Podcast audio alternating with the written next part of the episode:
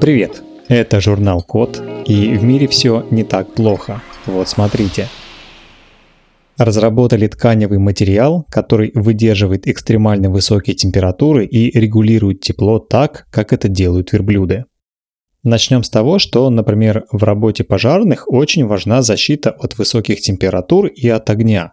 Но обычно форма пожарных сделана так, что температурный режим в ней не регулируется. Проблема тут в том, что неправильная терморегуляция может вызвать перегрев организма или тепловой стресс, который наносит ущерб здоровью.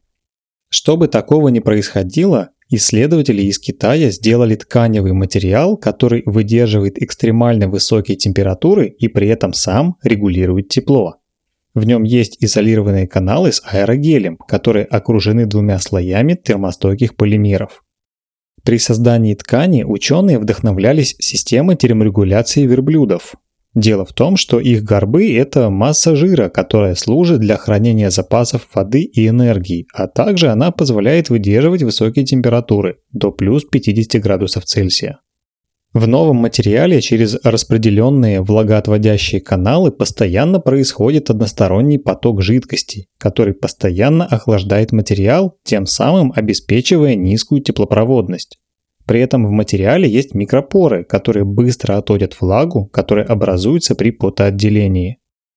При испытаниях искусственную кожу в новом материале поместили в температуру плюс 80 градусов Цельсия. Температура кожи оставалась на 20 градусов ниже, а влажность на 13% меньше, чем в обычной форме пожарных. Теперь из такого материала можно делать специальный слой в форме пожарных, чтобы обеспечить терморегуляцию и защитить их от теплового стресса. А для простых людей, то есть для нас с вами, можно изготавливать одежду для жарких условий, чтобы в ней было легче переносить жару и высокую температуру.